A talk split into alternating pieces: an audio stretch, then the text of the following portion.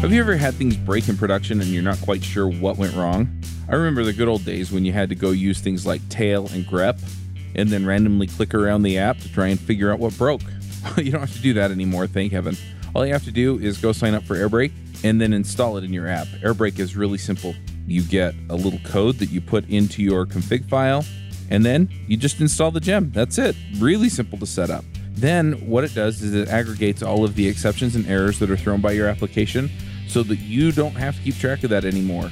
It collects other information from the system as the errors occur, so parameters and things like that, depending on where the error occurs. And one thing that drove me crazy when we first started getting apps like Airbrake doing this work is that you would get 10,000 of the same error, and that doesn't happen anymore. Now they just aggregate it all together. You can go look at the individual errors and see where and what actually happened, but when it comes right down to it, they just let you know, hey, this error occurred 10,000 times, and then you go look at the individual ones so you can get them fixed. It's really easy to install. I already said that, but I just can't stress that enough. you take two seconds, you get it installed, and then you're off to the races. When I'm running a business, that time that it saves me is huge. So go check them out at airbrake.io slash rubyrogues, and that'll let them know that we sent you. But seriously, just make your life easier. If you go check it out at airbrake.io slash rubyrogues, you'll get Airbrake free for 30 days, plus get 50% off the first three months on the startup plan. So go check them out. You can thank me later. Hey, everybody, and welcome to another episode of the Ruby Rogues podcast. This week on our panel, we have Dave Kimura. Hey, everyone. David Richards. I think you might have said something on mute. I'm Charles Max Wood from devchat.tv. I'm coming to you live from, or semi live, I guess. I'm at the Grand America in downtown Salt Lake City. I'm here for NGConf. So, anyway, go check out devchat.tv slash YouTube if you want to see what we're doing here. We also have a special guest this week, and that's Luca Guidi. Luca, do you want to say hi? Hi, thanks for having me today. Yeah, no problem. Do you want to just give a brief introduction who you are? I know we've had you on the show before, but it's been a while. Yeah, sure. I my name is Luca Guidi. I live in Rome and I work remotely for a company named DNSimple. I'm mainly known in the Ruby community because of my open source projects. One is one was actually Redis Store, and the actual one is Hanami, a full stack web framework for uh, Ruby, which is a big challenge for me, but it's something that is taking off actually. Yeah, awesome. wasn't that originally named Lotus or something like that? It was, it was, but uh, there was a clash with a more famous Lotus one. I said, okay, nobody will care about that. But then uh, uh, I had uh, an IBM employee that posted a GitHub issue saying, hey, what's going on here? And I said, okay, uh, let's rename the framework. And then I picked Hanami as the original name for uh, for it. Isn't there like a lotus pose for yoga? So basically, they are um, Lotus is famous because of their uh, office. Um, yeah, Lotus thing. Notes. Yeah, Lotus, Lotus Notes. Yeah, and and so on. But they are trying to retarget Lotus as a, a, web framework thing, which nobody knows about. I just discovered that day.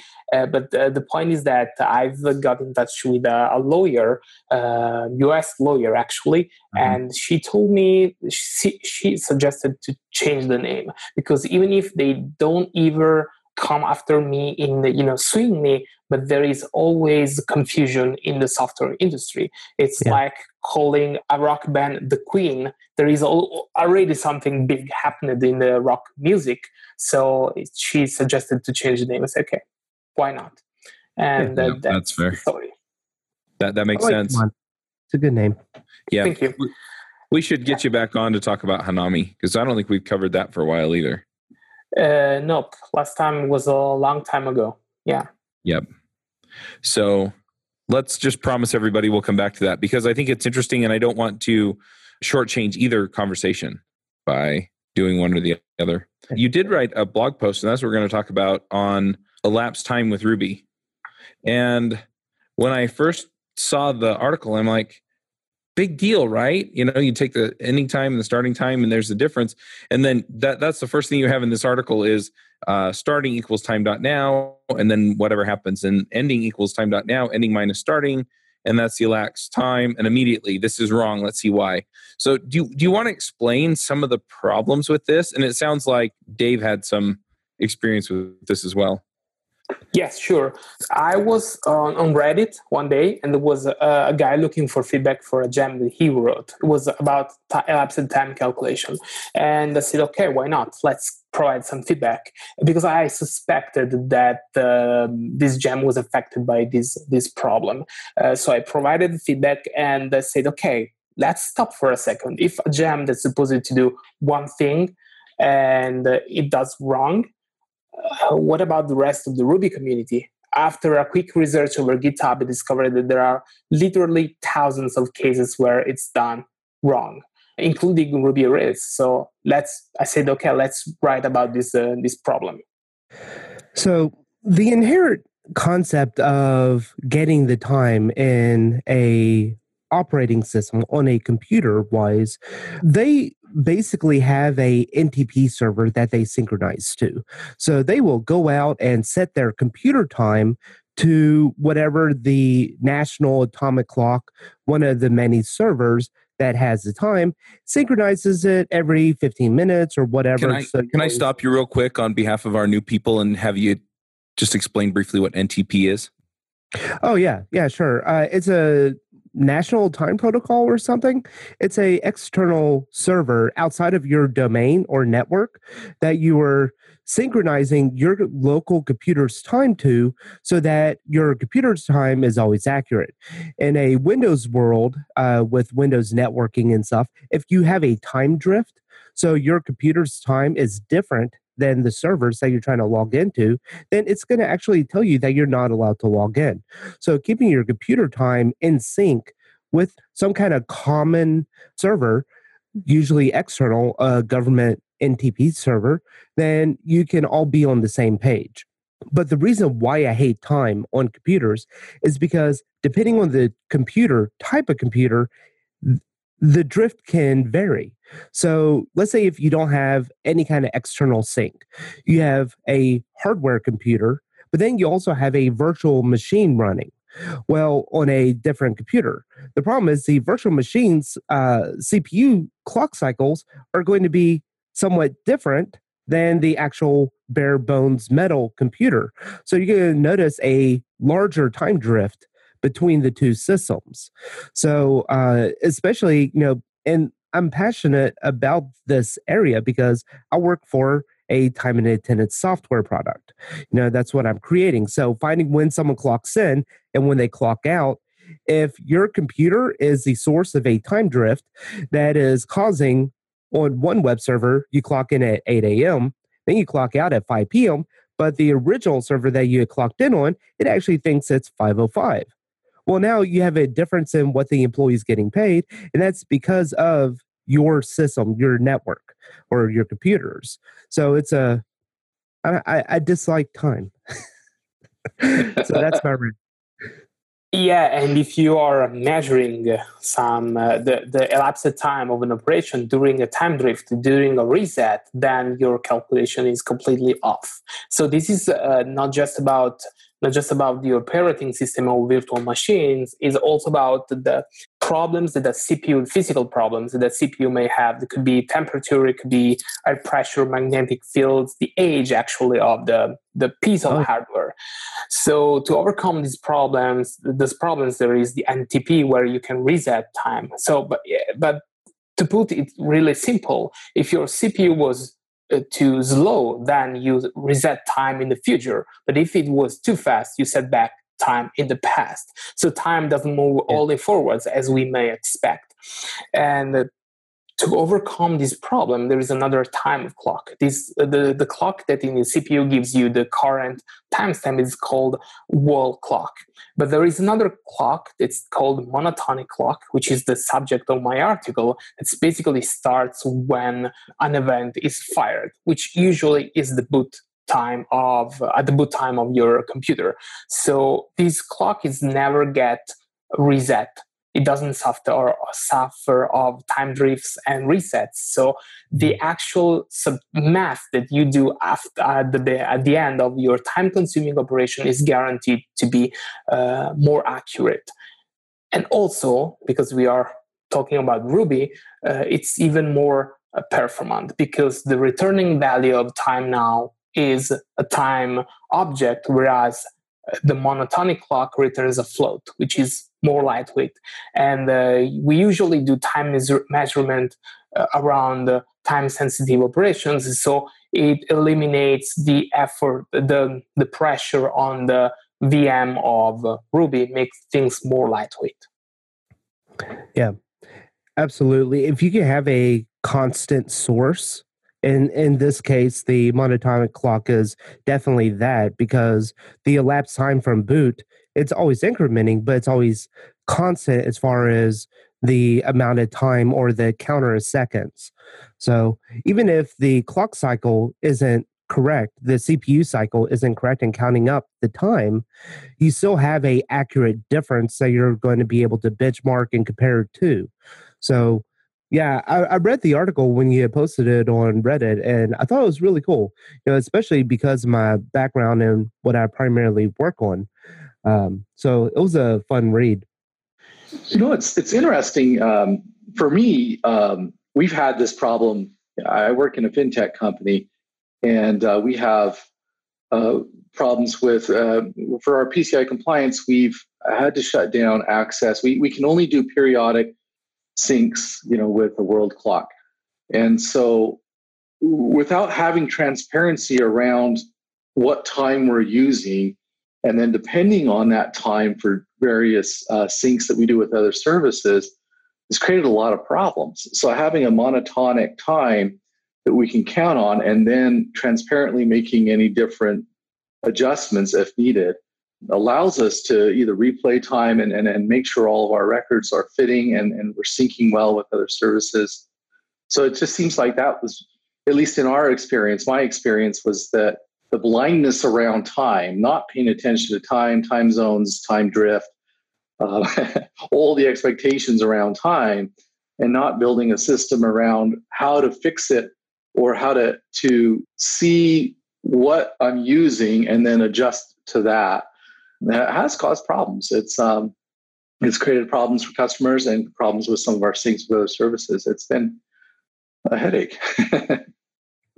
yeah, from the article I linked, uh, there is a Wikipedia webpage where there are, where there are listed historical major incidents in computer history because of time. Uh, the most classic one is leap seconds. They are not very well handled by CPUs, or one regarding monotonic versus time now, uh, which caused an incident for Cloudflare uh, that lasted for less than one hour, but it was a major uh, headache for, the, uh, for them just because of time calculation. Yeah. So it seems like almost my entire programming life, I've been having to deal with time crap. So back in 1999, I, I was doing some Microsoft development work for a contractor that we had to update a lot of government databases to be Y2K compliant because they were all storing data in two digit numbers. I'm like, okay, well, this this is a big problem. And they were using a very old antiquated system that you couldn't just change it to a four four uh, character date. So um, that was then. Know, now I work on time and attendance stuff, so tracking employees' times, and I'm sure before I die at some point, I'm going to have to deal with the Unix time apocalypse, which is the epoch number. And for those who don't know the epoch number is, that is the number of seconds that that has elapsed since January 1st, 1970 UTC time. So it's this big long string number. And a lot of times it's fun to see that number count up and find patterns and stuff and celebrate that particular second. But in January 19, 2038, at 314.07 seconds GMT time, we're going to have a 32 bit overflow and it's going to be the year 2038 problem. So I'm interested to see what's going to happen to computers and Linux computers when that comes around. Y2K38. you know, and it's always the things we don't pay attention to, to me anyway, It's like, okay, yeah, we'll think about business logic, we'll think about user experience, we'll think about internal resources and architecture and platforms. That's what we think about. But it's stuff like time and floats and integers. That's yeah. where it comes down Take to it it. for granted. Yeah. It's like it's just supposed to work, isn't it? No, it's supposed to be designed. It's supposed to be architect. Somebody's supposed to be in charge. Somebody's got to think for a minute and say, wait a minute, what are we doing here? Which unfortunately isn't me often enough. this is me looking at me and thinking, oh my goodness, how many times have I built a system just assuming that, yeah, I'm going to have time. And then we start working in multiple zones, or then we start seeing drift. And think, yeah, yeah. I, I need to think about that for a second you know, and this subject is really interesting because today is the first day of RailsConf, and I was just watching uh, DHH's keynote, and he was saying like, look at all this progress we have made in life. With uh, now, we don't have to worry about having to write uh, the SQL statements and stuff. Now we have this awesome ORM that will you know, kind of do all of that stuff in the background for us. You know, this is progress. We don't have to worry about this kind of stuff. But then if no one worries about it, then what's going to happen in 2038 where we've lost the intricate details of what's going on behind the scenes? And now we're just focused on such a high level development aspect of things that we're going to start running into these problems that it's going to be too late when they occur if they weren't proactively prevented. Well, the other thing is, is most people, like you said, are working at such a high level that when it breaks, we don't know what to do. Yeah, yeah, yeah. And we've never dug deep down. Like you know, look at just going in and finding that function that you can get the actual monatomic time. I'm like, that's really cool. I did not know that existed uh, in Ruby to have that kind of API call to get that number. And so, um, a question that I have for you is how did you come about this conclusion? Or how did you come about finding that function? So when when you have this kind of problem you know did you just uh, know right away that that function existed? Or did you have to kind of like dig down and try to find a workaround? What was your process with it? I already knew about that function but uh, and knew the problem because i use also go to uh, my work mm-hmm. So I'm also a Go developer, and there is more attention over there to this kind of engineering problems, let's say. So I discovered about monotonic clocks about after uh, the Cloudflare uh, outage that I was mentioning before. Um, so I knew about that and I said, okay, what's uh, what's up in Ruby World? And then I discovered this uh, function in uh, Ruby World. So, but during the writing of my article, I had to dig down inside the actual Ruby code that uh, provides that function, the, the C code, to see which system calls was uh, doing. And uh, yeah, then I discovered that the low level stuff that talks to to the operating system. And that is uh, fascinating. It's a bit overwhelming but it's fa- definitely fascinating. Yeah it's really cool. No, I, I love how exposure to other languages or systems like Go, you know, uh, whenever we're exposed to something else, we have the same set of problems we always had, but we have a new set of problems and a new set of solutions. Just freshens our mind, like wakens us up to, oh, yeah, I haven't been thinking about this for a long time. Or oh, I wonder how we do this in Ruby. and then we can come back around and, and, have a better idea. For by the same token, we were talking about uh, high level systems. Ruby is a high level language, we all know, and there are discussions going on in uh, Go forums, newsletters that they don't exist at all in Ruby. We don't have buffers in Ruby. I mean, because everything at the end of the day is a string. We use always a string, and that has uh, uh, the bright side of it is that is productivity, and Ruby is a perfect language for a person who wants to pick to start their journey to uh, into computer programming. But on the downside is that when it comes down to hardcore problems, let's say, it's more complicated to, to get around. And there are cases in Ruby world and Ruby ecosystem where that can be compared to the, this time calculation uh, problem, basically. I have to say though, that's one of the things that I love about Ruby is that it's flexible and high level enough to where you can be extremely productive in it. But yeah, it is problematic when you absolutely have to rely on something and it doesn't completely solve that or it doesn't completely address that or it has some you know in the case of time drift that you may or may not be able to account for. Your oh it must have been the wi-fi. What i said was that i really love the fact that ruby is super high level and and so like you said you know it's it's terrific for productivity. But yeah you run into one of these issues that you have to rely on it being extremely accurate and in this case, it just doesn't quite provide that in the way that you expect. Yeah, and I think uh, some of the dangers of people coming to Ruby as a first language and they never explore other languages is that they lose a lot of the insight of type safety and a lot of the things with having to go through some of the problems and what makes Ruby great and make what makes the Rails framework. And I checked out uh, Hanami a few times and what makes all of the Ruby frameworks really great. So I think that not that I'm encouraging you to go off and learn .NET or something, but give it a shot. You know, have a look at it and see how crappy it is. So you can have a deeper appreciation for Ruby. And you can also learn some stuff about Ruby and Rails and other frameworks just from the painstakes that you've had with other frameworks like uh, Java Spring and that kind of stuff.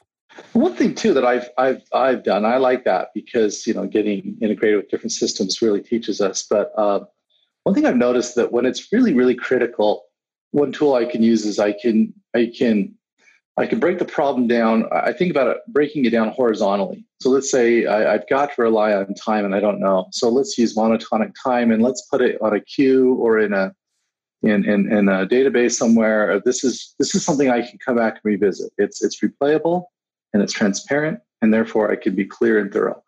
And so I can just slow it down and, and, and show the steps. Here's the event, here's what I had. So sometimes the the habit for me in Rails or Ruby is like, okay, well, here's a quick method and it'll get the job done. And then if it's critical though, or I'm not sure, or I've got to make adjustments, and maybe it's not always just time, but maybe it's just some other piece of business logic, you know, storing it at least temporarily so that I can replay it and fix it. Or say, you know, hey, this was the code that I used to do this critical thing that my customer depends on. So in those in those bottleneck areas, where uh, business logic, if it goes wrong, things go really, really wrong. You know, where a dependency on something like time can really mess me up. I can just store the steps, come back and do it. And then I can at least know that over time it's working, it's testable, it's transparent. Um, so anyway, that's just been a habit of mine is that where I get nervous, that's where I slow it down and I and I add transparency somehow. And I, you know, I could throw that on a the queue. I could throw that into something like um, Kafka, so it's um, replayable. I can see what I was doing. You know, like oh, I was working from this data and I used this time. I produced this result, and uh, come back later and say, hey, there is an issue here. I made assumptions, and so um, anyway, that's that might be a, an easy way to like if I had a, a large monotonic Rails app that does all the things and it's been around for years and nobody 100% understands it anymore. But there's an area that we're, we're nervous that we can just add a couple of steps to add some transparency into that piece and then fix things like time or fix things like conversions or you know whatever the error is or whatever the situation could be yeah and uh, to anyone who's wondering when you're storing time in a database always store it in utc it doesn't matter what your time zone is doesn't matter sorting UTC because that is the universally accepted way to store a date timestamp in a database. And you're going to save yourself a lot of headaches down the road. I have a story. yes, yes, yes. and it's a story that affects everybody listening to the show. So uh, you may notice that uh, some episodes get released up to a week late and it's something that I'm probably going to be working on this week. Um, so today I'm doing interviews with the speakers at ngconf, which is the Angular conference. But tomorrow I have most of the day free. Uh, they're doing a fair day, so I'll do some of that stuff. But I'm probably going to work on fixing this particular issue. And the issue is is that the dates are being stored in the database as I think they're being stored as UTC, but then the date to trigger my uh, what do you call them? Anyway, there's there's a discrepancy between the date that the the episodes get released on the podcast feed and the time that gets that kicks off the job that updates the RSS feed. And so since we're UTC plus 6, it's kicking off the job at local time at UTC instead of local time at Mountain Time. And so those episodes aren't scheduled to be released, and so they don't wind up in the feed. And so when we release the next week's episode, so next Tuesday rolls around, we put up a new episode of Ruby Rogues. Then that feed gets updated, and it goes, "Oh, look, an episode!" And then the Ruby Rogues episode doesn't go out on the Master Ruby feed. Instead, the um, My Ruby story from the week before gets released on it. And so, yeah, that that time zone stuff has really messed things up for me in in a very recent way. And it was like I had a few people tell me, "Oh, these aren't getting released," and it was like, "Oh, let me look at that." And yeah, that's what it turned out to be. But this was just a week or so ago. So, you know how they say that your development environment should try to closely mimic your production environment as much as possible.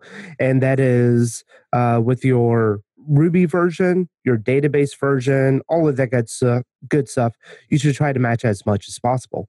Well, your server should be set to UTC time. You shouldn't have it to your local time zone. So your development computer is in Mountain Time, Eastern Time, or some other time zone. Set your computer time to UTC, and you will most likely uncover a lot of defects that you just never knew existed.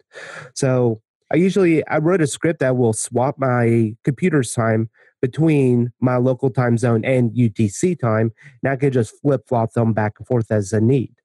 Yeah, that makes a lot of sense. One other thing just to throw in there is that I've been preaching automation for the last probably couple of months. Write a chef, you know, chef solo or chef, uh, chefs, you can set up a chef server or Puppet or whatever you want, right? Ansible, but set up something that actually reaches out to all of your servers and make sure that they're all set to UTC. And that way you can just assume that they're running the right way, the way you expect them to. Because I never know. I set up a machine on DigitalOcean or uh, AWS or something else, and I can I can never remember if it's set to local time or not. When you start a new project, typically you need things like a domain name, hosting, things like that. When I choose hosting, I pick mine for the options it gives. I like to know what I'm getting and set things up just how I like them. This is why for your projects you should check out Linode. Linode servers feature native SSD storage, a 40 gigabyte network, and Intel E5 processors. That's all the power you need to run VMs under full control, or Docker containers, who doesn't love that, encrypted disks, and VPNs. Plus, they have 10 data centers across the world and add ons like backups, Node Balancer, and Longview to help you control your server costs. They also offer block storage for your static files, and you can get started with a $20 credit if you use the code RubyRogues2018. That credit is good for four months on their one gigabyte server. That's a lot of time to try them out and see if they're the right fit for you. That code again is RubyRogues2018. Also, if you're interested in working for Linode, they're hiring. Head to linode.com slash careers to see their available positions. I mean, personally, I cannot reset my my computer to UTC, otherwise I will miss any notification and any meeting happening. but anyway, yeah. One, one practice I have not embraced yet, but I, I, I swear it comes up every day for me. I do it sometimes, and that's just with containers you know, to run VirtualBox. I've got VMware on my machine and to do my development in a container. I think that's beautiful because it, it reduces the the difference between a deployed production app and the, the development environment. And then it's really easy to set UTC time inside of a container or, you know, have a, mm-hmm. an environment that I can work in. So that's definitely a practice. That's something for me to improve in my in my development workflow is, is finding a way to, to actually do that. In fact, if anybody has any recommendations of people that do that well or tutorials or books i'm open because that's that seriously bugs me every day oh well uh, we tried uh, DNSimple, but we have a lot of internal and external uh, moving parts. We have the DNS servers, which are written in Erlang, and a uh, dozen of uh, services. And also, we have external registry that cannot be reproduced on the, a local computer. That means the registry is the entity when you want to buy, I don't know, example.com. It says, okay, it's taken or it's free. Here's your domain. Give me 10 bucks, for instance. That is the registry, which is uh, really hard to have a local version of it running on your machine because it's a complex system. Uh, so we try to isolate, but still the process is long, is um, far from us. And also, personally, I tried uh, Docker several times. Uh, but it's just not for me yet. It I'm not feel productive. Uh, it takes a lot to start tests, to start everything, and it doesn't work for me. So I got back to bare metal and uh, uh, where I'm more productive. So no suggestions. I'm sorry. it's tough. I, I, for me, my experience usually is the same. I, I get it up and running in a container, and I'm happy. And then something small happens, and I have a deliverable, and so I go back to bare metal. and so I keep falling back away from good habits. Like, yeah, I don't quite have um, enough of the um, the confidence, I guess. You know, when it's time to, and it's stuff like that. It's stuff like my my text editor or my containers or something in my development workflow that really just has to be 100% smooth, or else I can't concentrate. So I've I've got to break that habit, find a way if I can.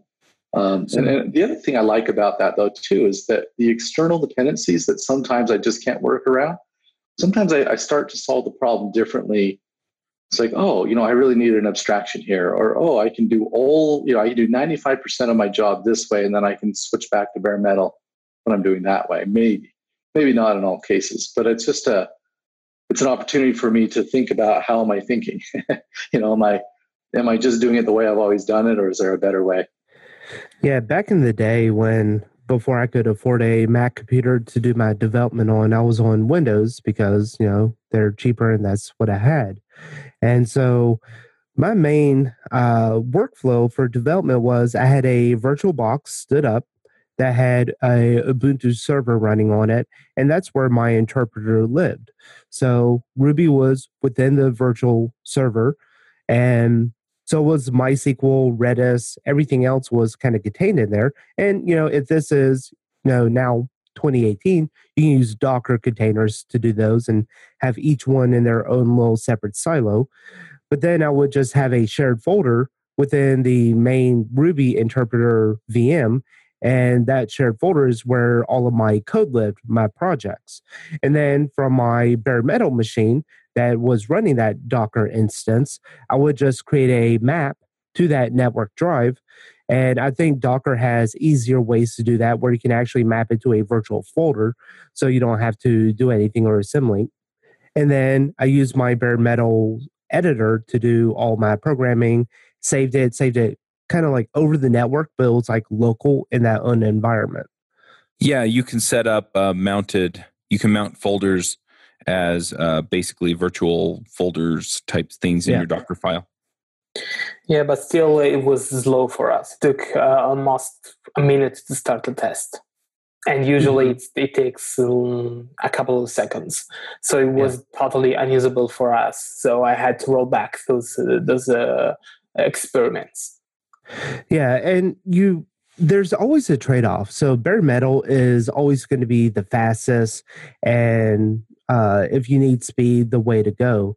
But you lose the flexibility of having multiple system interpreters of Ruby or whatever if you need to work on multiple applications and stuff. So there's a give and take, and depending on the business need, and you know if you're if you are having to support several different uh, versions of SQL and uh, or MySQL, Postgres, or whatever, because you're working on multiple projects, then having something like a containerized development environment is your only solution because that's what the business need is.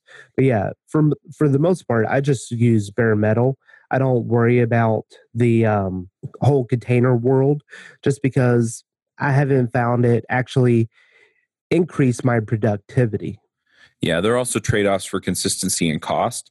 But again, yeah. I mean, every, everybody has different concerns. So you know to preach one is the one right way i think is a little bit short-sighted because somebody's going to have a need for you know the the critical bare metal implementation and other people are going to crave the the flexibility and consistency and just you know our ability to kill and spin back up a docker container and so you just you know there there give there's a bit of give and take there.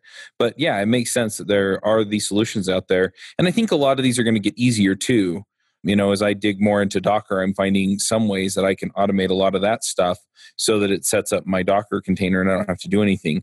Or if i just need a quick and dirty redis or uh, Postgres or something else, again, you know, I just spin up a container and it does its thing. So, yeah, yeah I mean, there, there are, there's a lot to be said both ways, and it really just comes down to what you care about. And you know, with the way technology has shifted with uh, Docker and Kubernetes, if that's how you say it, and all that stuff, you can have that piped right into your CI/CD. So you have your CI, which is your continuous integration, run all of your unit testing and stuff, and then it needs to be quote QA'd or it needs to have some kind of regression test before you put it to production. So with your continuous integration tool, you can have that tap into Kubernetes that will build out a entire sandboxed environment just like it would be on production. So you can do go in and do all your regression testing. And once all of that passes you can then tell it to trigger the continuous deployment which would then actually go out and deploy the application either automatically or on a schedule or manually I love that. I love how the integration can make things really powerful, and and and also if it pushes it off my laptop into say somebody else's server, what we call the cloud, right?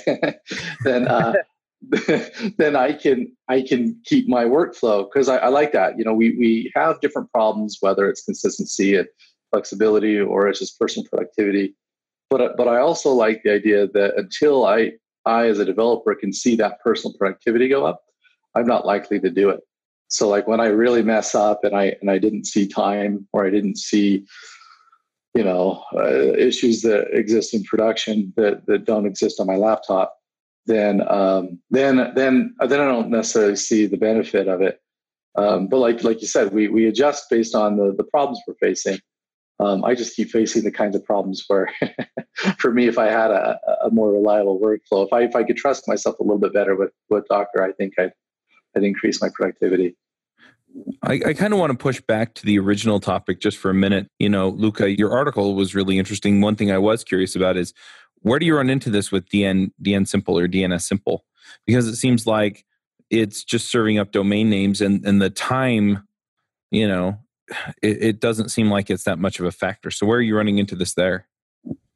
So I usually pick uh, topics for stuff that I work on worked on in the recent past. It means uh, I develop a project, uh, I observe it in production to work for real, and then I clean up a little bit the code and extract it, polish it, and share with the with the community. It not necessarily be something that is related to the DNS or certificates. It's something. It could be just uh, you know a software solution. It could be a, design. Okay, the, this time was uh, was different because um, my goal in general is to make the reader air quotes smarter after three minutes even if it's just a small uh, tip and trick uh, but it's something that ha- they have to learn after reading uh, any blog post. So this time I decided to pick a different topic because I ran into a case where a person uh, Reddit was looking for feedback for a time elapsed calculation gem.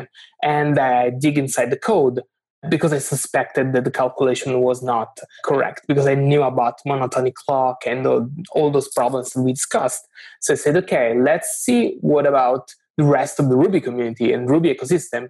And I did a quick research over GitHub and I found literally uh, thousands of cases where uh, elapsed time is done with the time now, which again is wrong.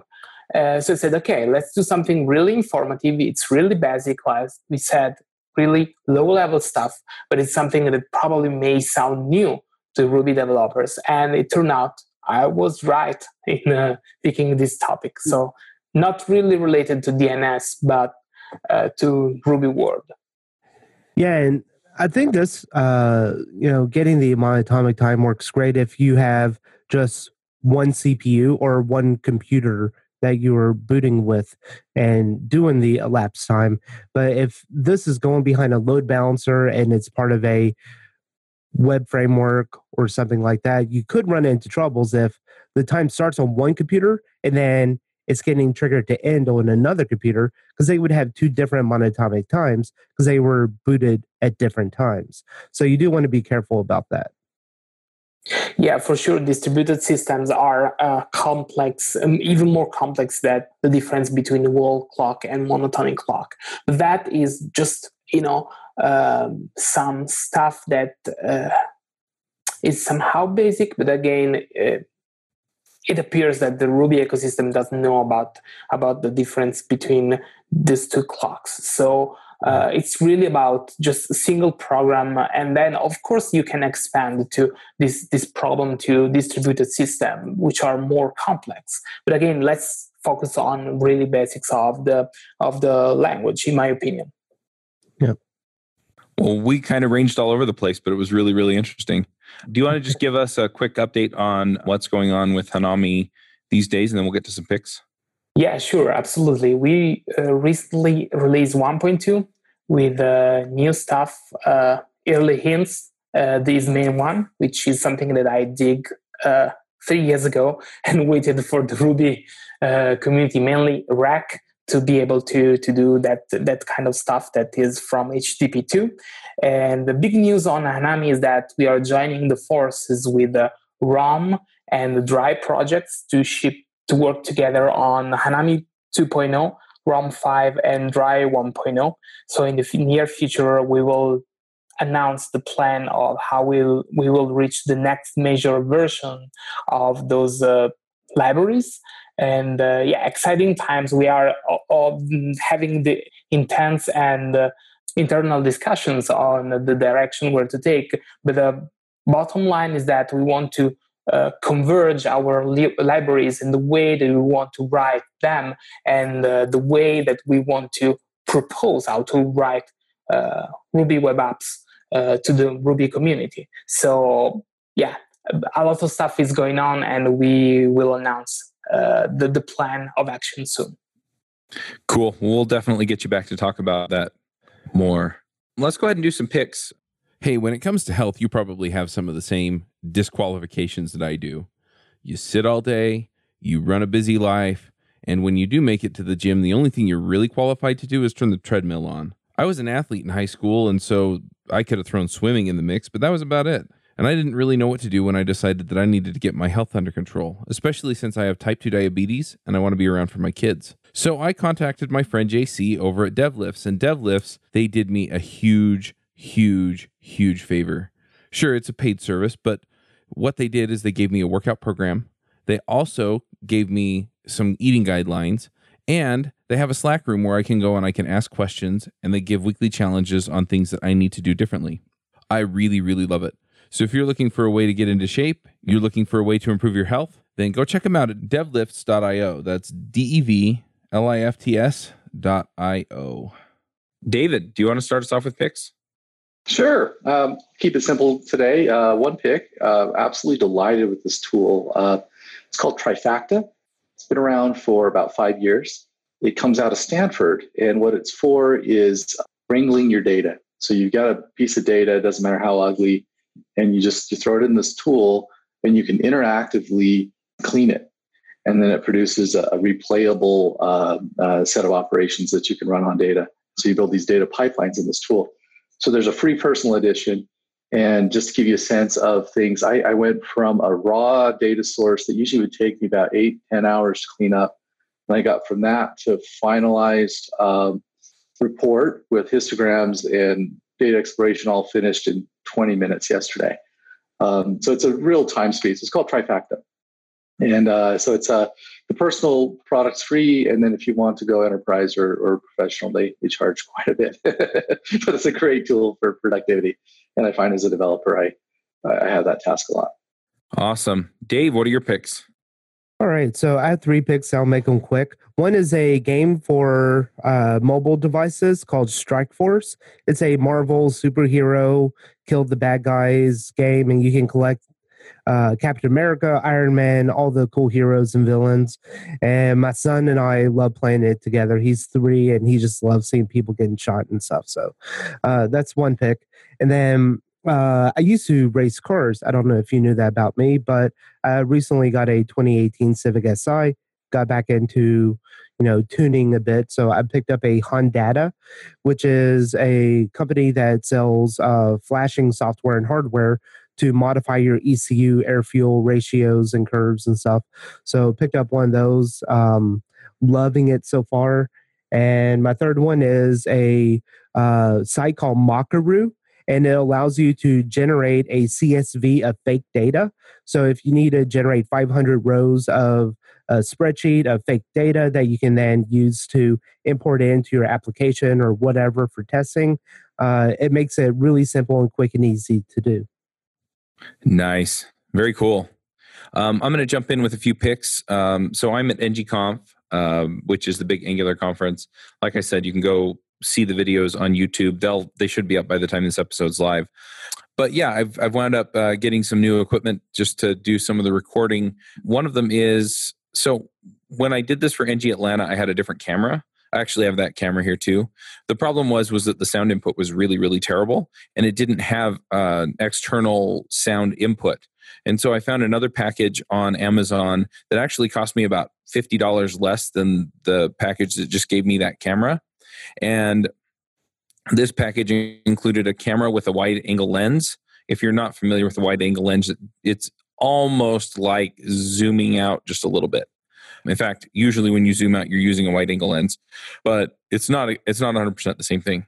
Uh, anyway, so it comes with a wide angle lens, so I can just have it set on the table. I'm sitting in a conference room right now at the Grand America Hotel in Salt Lake, and yeah, it's probably three feet or so from where I'm going to be interviewing people, just sitting and interviewing people.